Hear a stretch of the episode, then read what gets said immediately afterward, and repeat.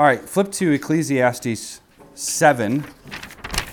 Uh, I, I, I uh, led you all astray somewhat. I, I thought we were going to take 15 weeks, but I'm, I'm changing uh, the way I've approached the book since I preached it, what, six years ago, seven years ago? So I just decided to scrap all that and, and do it my own way this way. So, so we're going to kind of, uh, we'll be done a little bit quicker. I don't yet know how quicker, but as you know, Easter is uh, approaching as well in April, 12th. April 12th. So mark your calendars.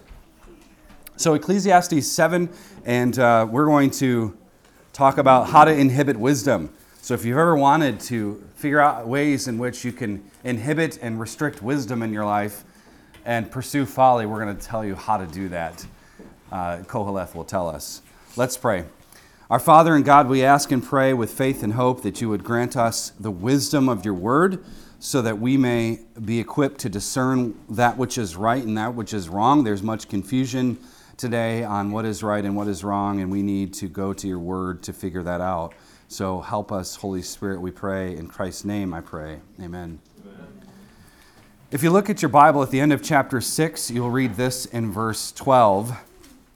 For who knows what is good for a man during his lifetime, during the few years of his futile life? He will spend them like a shadow, for who can tell a man what will be after him under the sun?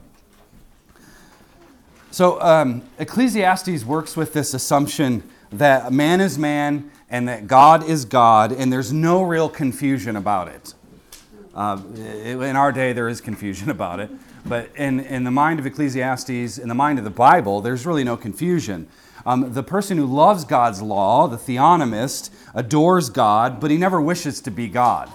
The autonomist, the person who is a self law, right, who, who pursues life on his own authority, adores himself and he longs to be as God, or be a God, if you will.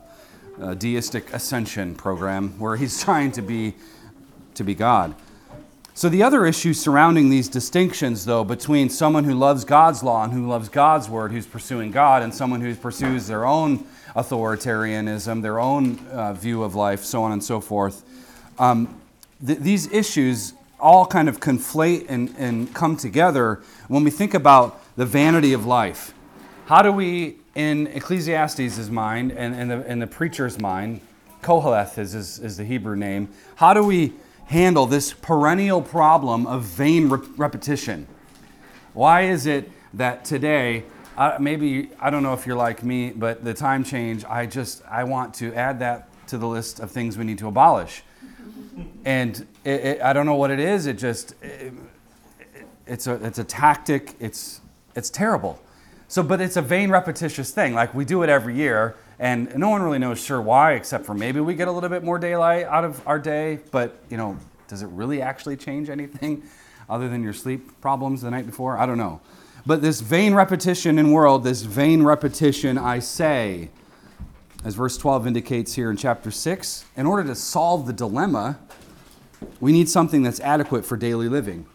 We need something adequate to, to deal with this issue something which has some mileage to it. It needs to last your entire life. And whatever it is, we need, we need whatever it is to be comfortable with the enigmas and the paradoxes of life. Uh, you know, the, the chapter three, the time to be born, a time to die. There's a time to weep. There's a time to laugh. There's all these different things. How do we sort it out and deal with it? And in this search for reprieve, we have to have some sort of meaningful experience. There has to be this value of life in God's vain, repetitious world that's worthy of pursuit? What is that thing that we're going to, what's the answer? What, what does wisdom give us when we deal with these problems? And the issue of sin and suffering kind of comes to the forefront here in chapter 7. And he's going to inquire what wisdom is. And here's how we can basically summarize the chapter, and then we'll just walk through it. Um, verses 1 through 6 teach us the didactic nature of suffering. That is, it teaches us something, it tells us something.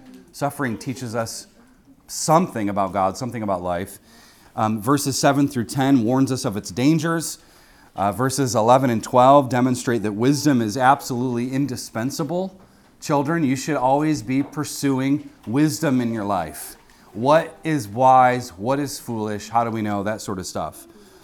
Um, verses 13 and 14 tells us about God's sovereignty and how life is under the hand of God. And then the second half of the chapter essentially explores the crookedness of life and man's helplessness in trying to straighten it out. God made it crooked. Why are you trying to straighten, straighten it? That sort of thing. And it, and it also ends with exploring the crookedness of man's rebellion and man's sin. So, in short, this is a study on how to inhibit wisdom in your life. All right? If you really want to go the path of foolishness, here's how to do it. okay? God's foolishness, in other words, is wiser than the wisdom of man. Um, I've said this before, but his reductio ad absurdums, his ability to reduce things down to the absurd, are much better than ours. He's quite clever at doing that. So if you want to thwart wisdom, here's what to do. Look at verse 1. A good name is better than a good ointment, and the day of one's death is better than the day of one's birth. Character and integrity, he says, are, are both better than the fleeting momentary smells of perfume. In the same vein of thought, he says death is better than, than birth. And we would say to live is Christ, to die, to die is gain. So we're fine with that paradox.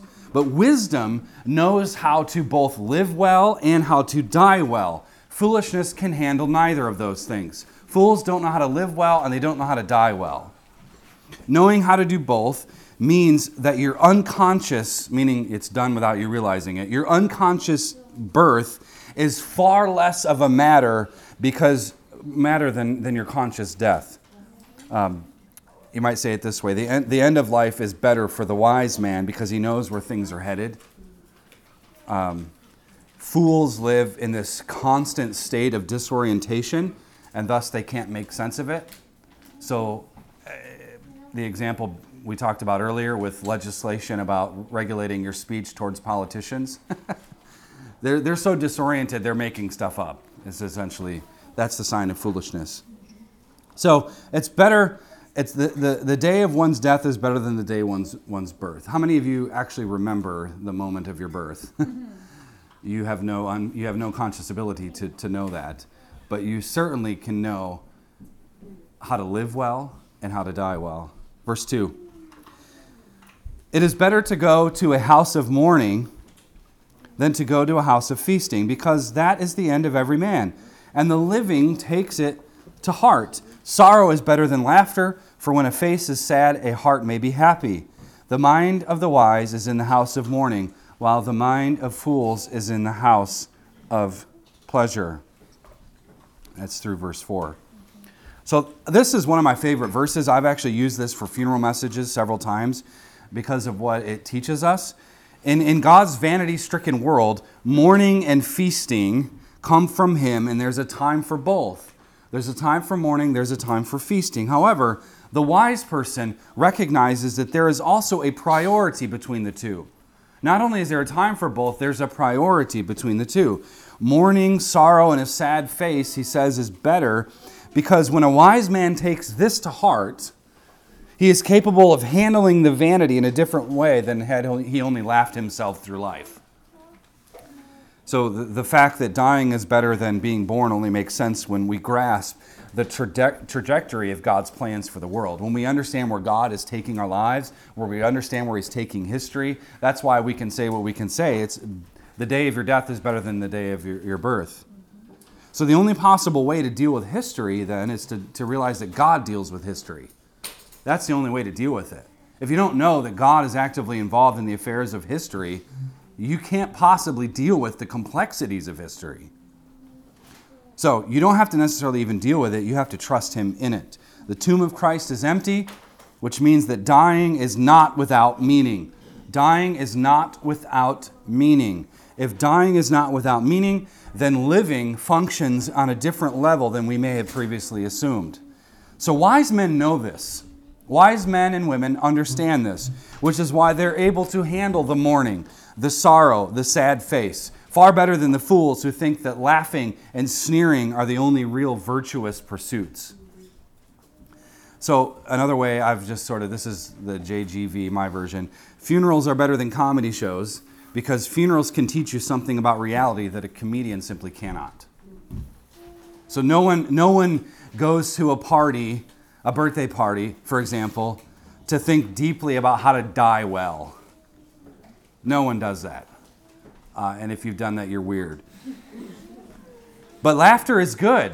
Laughter is good, we know from Scripture. It's absolutely good. But laughter helps no man plan his exit strategy. Laughter doesn't help you plan for leaving an inheritance for your children. Laughter doesn't plan well for that. Only the house of mourning can do that. Verse 5.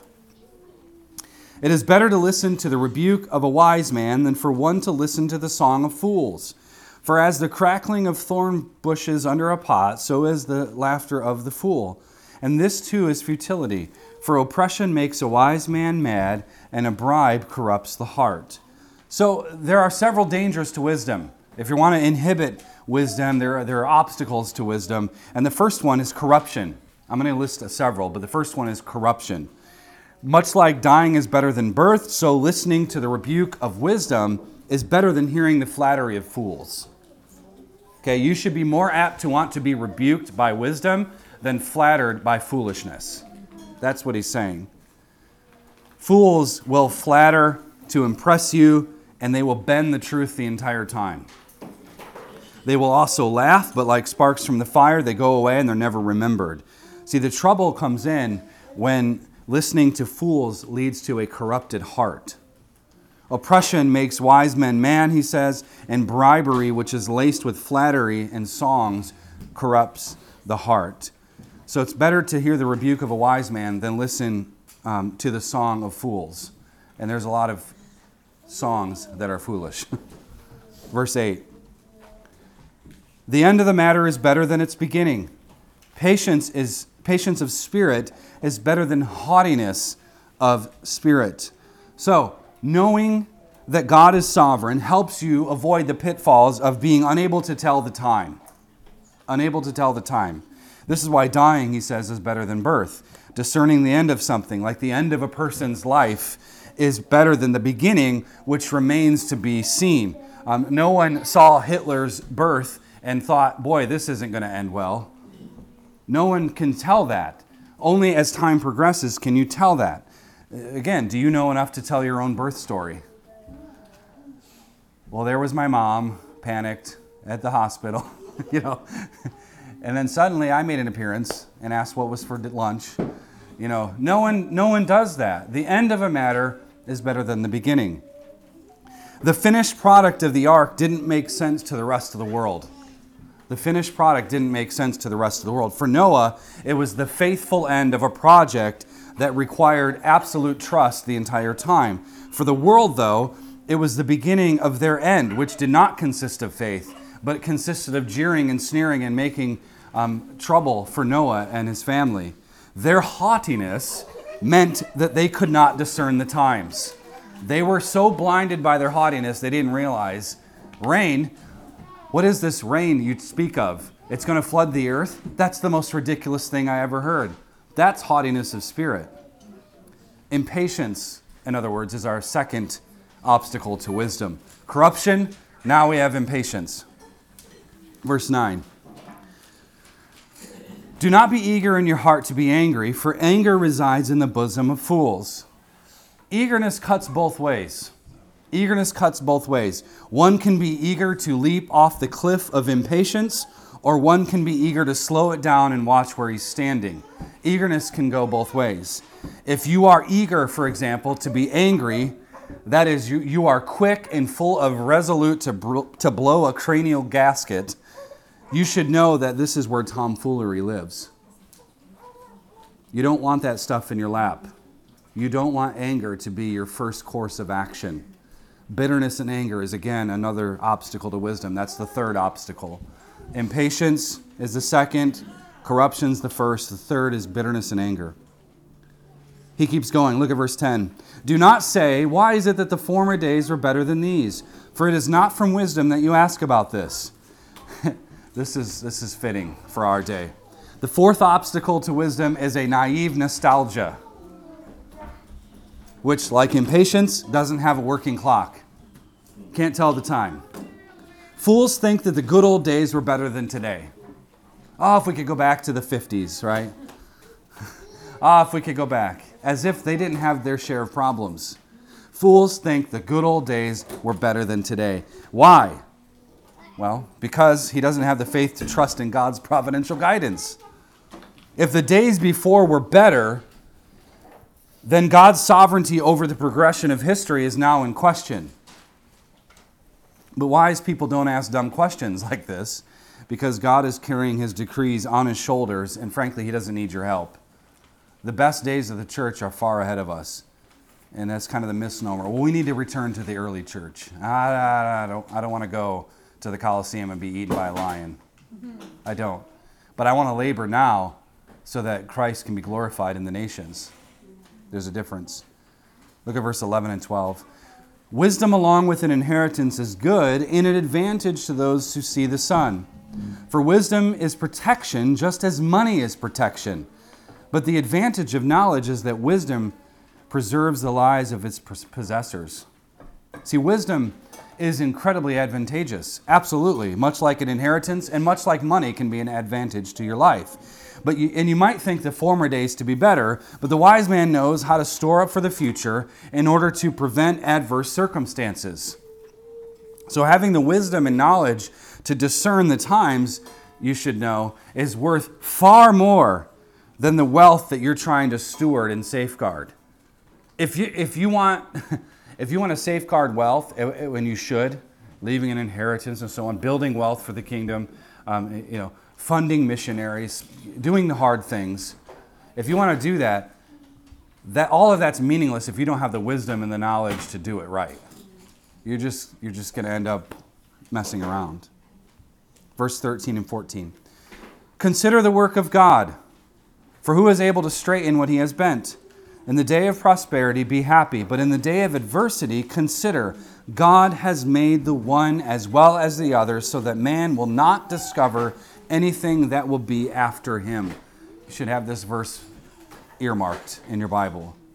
The surest, most efficient way to halt the inhibition of wisdom in your life, to turn away from foolishness, is to consider God and his work. Look what he says. He's telling you all the things. Don't, don't do those things. What should you do? You should consider God and His work.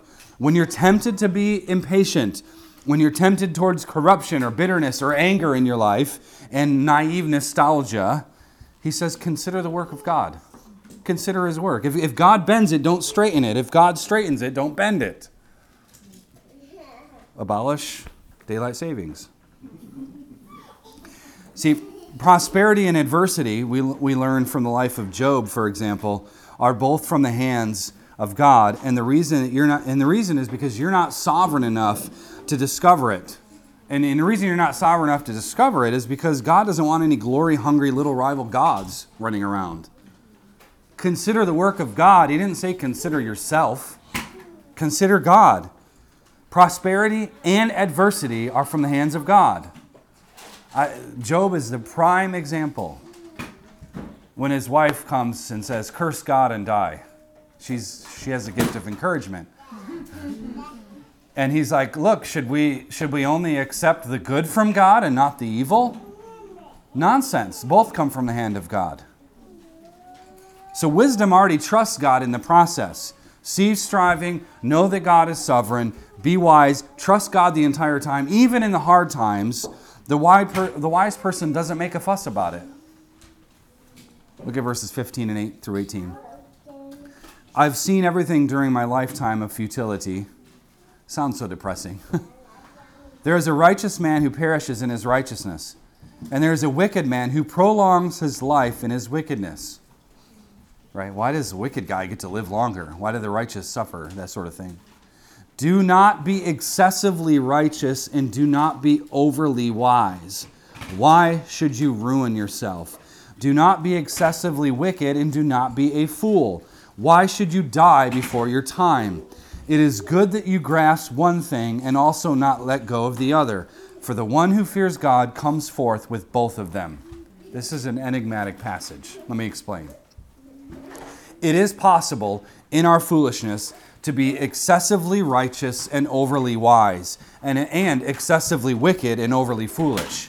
It is possible. The righteous man, he may die very quickly in his righteousness. The wicked man may die after a long life of wickedness. He's already said it several times. We'll both die. Both, there is an end. Both, right? But God sorts it out, not us. God sorts it out. So don't pretend that your righteousness is worth anything, and don't pretend that your wickedness isn't wickedness. Right? Don't minimize sin, but don't elevate yourself. Those are the traps of legalism and licentiousness. Don't, don't go that route, he says. Christianity never needs an adjective in front of it. Right? Born again Christian. I, am I'm, I'm, I'm, um, I'm a new kind of Christian. Looking at you, Brian McLaren, that sort of thing. So it doesn't need to be defined in wholly other terms either. We, we should be fine with saying, I'm a Christian. But it's become polluted, so we feel like we have to add to it. Well, I'm, I'm, a, I'm a born again Christian, or, or I'm, a, I'm a missional Christian. You know, no, no, no, that's Christian.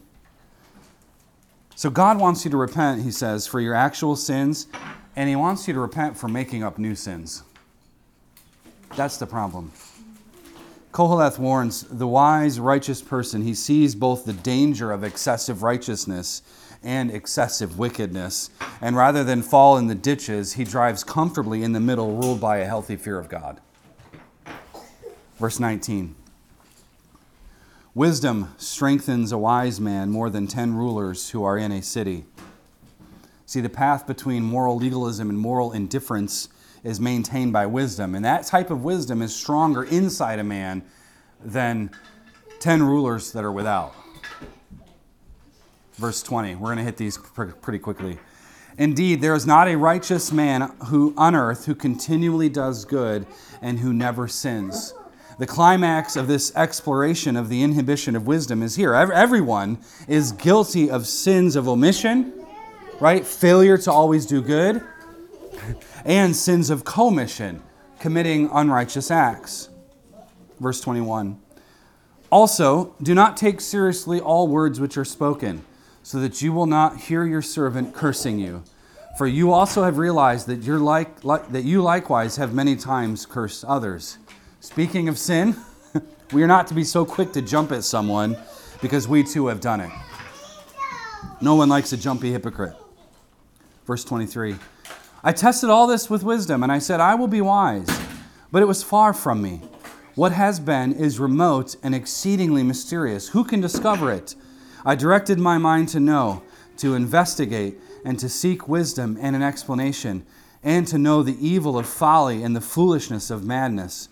And I discovered more bitter, more bitter than death, the woman whose heart is snares and nets, whose hands are chains one who is pleasing to God will escape from her, but the sinner will be captured by her.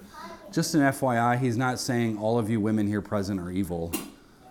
There's sometimes in Scripture it's used of um, wisdom and wisdom and folly, both used in terms of a she, her, that sort of thing.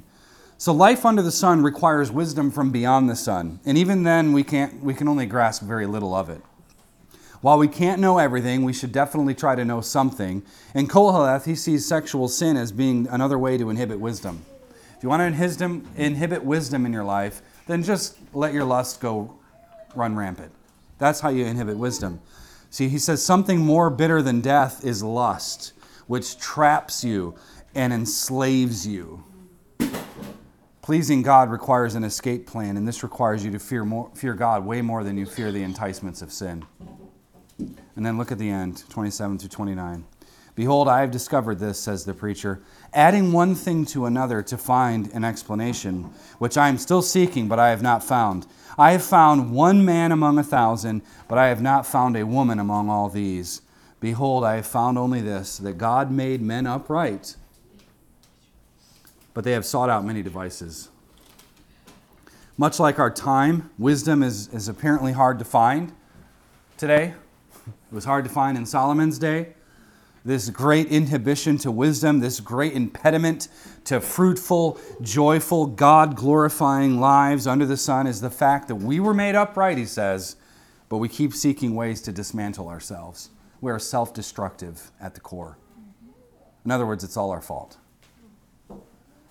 Wisdom is hard to come by because of our incessant need to do what is right in our own eyes. We, have, we all have this uncanny ability to become th- this recalcitrant, th- that is, this uncooperative blowhards. That's what we, we, we like to become. If given the opportunity, justified sinner saints, I'm talking people who are regenerate, been declared righteous by Christ alone, uh, faith alone, Christ alone, all of it. You can check all the reform boxes. If given the opportunity, they will kick against the authority of God and His Word um, surreptitiously, secretly, in this attempted coup of the throne of God. We've, we've been made upright, and in Christ we've been restored, but we have this ability to try to secretly subvert God.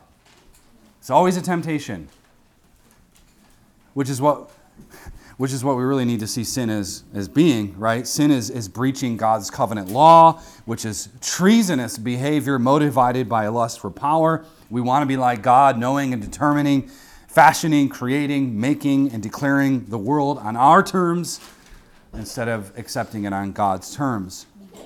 All of that's the underlying problem in the pursuit of wisdom. We should pursue wisdom. We should, indeed. But as Proverbs says, wisdom can only be had when we fear God and trust God. If it doesn't start with the fear of God, it isn't wisdom, it's popular opinion. If it doesn't start with the fear of God, it's just popular opinion. And boy, do we have enough of that going around today.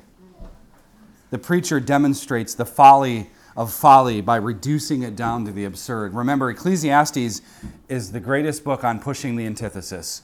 You want folly? Let's go. Let's dive head into it and explore how wonderfully inept it is. Wisdom and folly, that's the antithesis, and they are both governed by fear.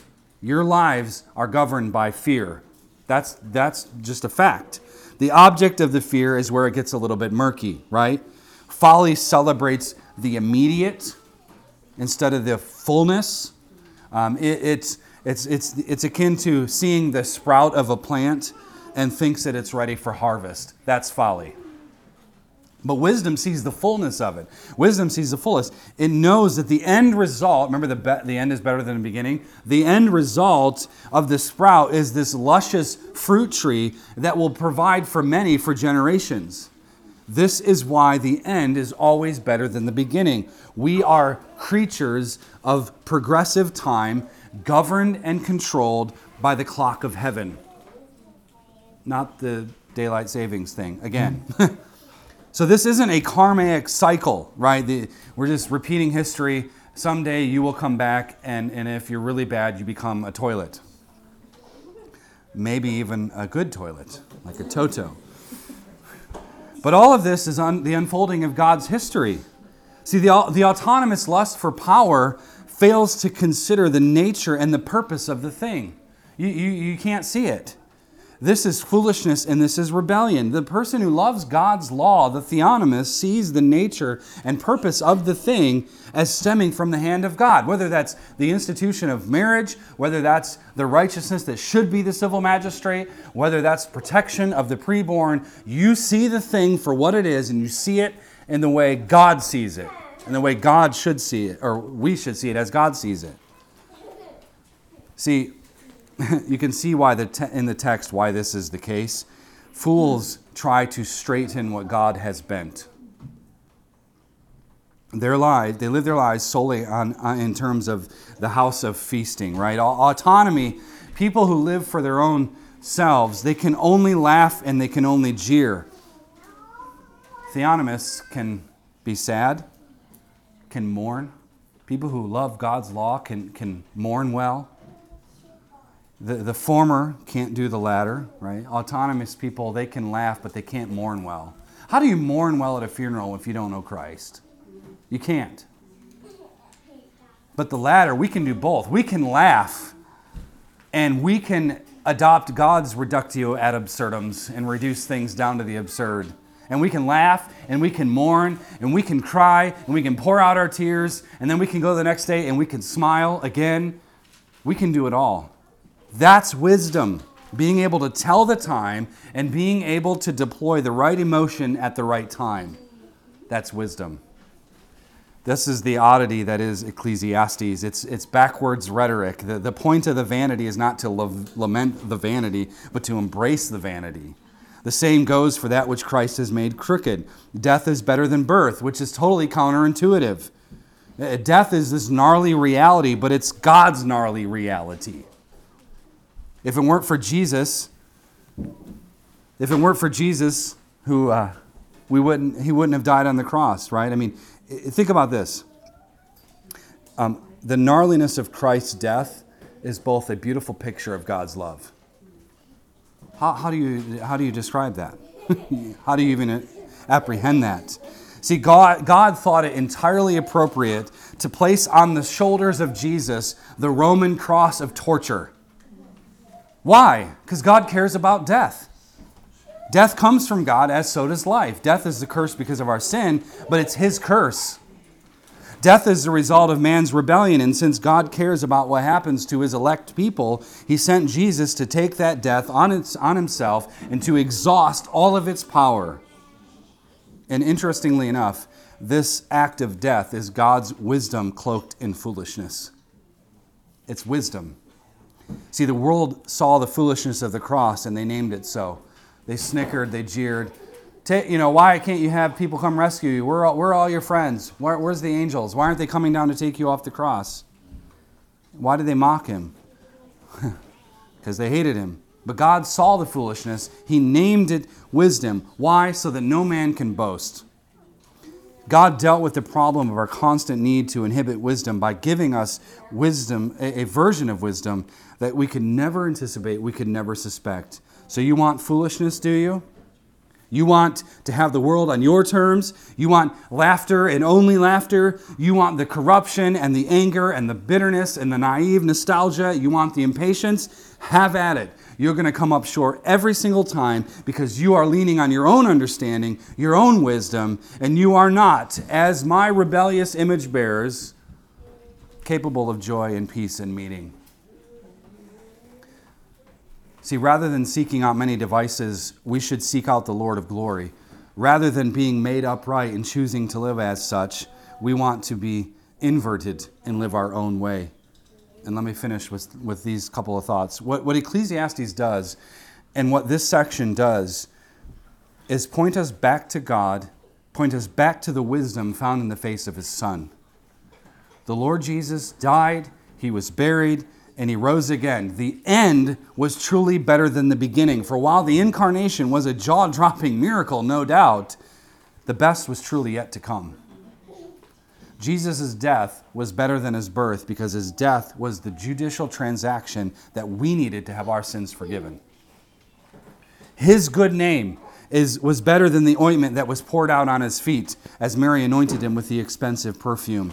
Jesus went to the house of mourning when his friend Lazarus had died, but since it wasn't Lazarus' time yet, Jesus went straight into the bitter house of mourning on the cross. Rather than the song and dance of the fools, the Pharisees, Jesus um, offered humility. They were corrupt, they were haughty. Jesus was honest, Jesus was patient. Considering the work of God, Jesus exhibited wisdom while everyone else exhibited foolishness, including his disciples. Jesus struck the right balance, avoiding the overly righteous piousness of the religious leaders while never sinning along the way. While men are made right up, upright, they seek out many devices, and Jesus came to restore the uprightness so that we could stop the inversion. Jesus stooped low to get us, but guess what? Because the reason he did that is because low is all there is. That's us. If we won't be low, we won't have Christ. Let's pray. Father, you have been immensely good to us in sending us Christ, who is our wisdom. He is our righteousness. He is our sanctification. He is everything. And Lord, we confess that oftentimes we think it easier to pursue the impatience, pursue the corruption, pursue the, the bitterness towards someone, the anger towards someone. We, we, we think foolishness is far, far easier and wisdom is just far too difficult.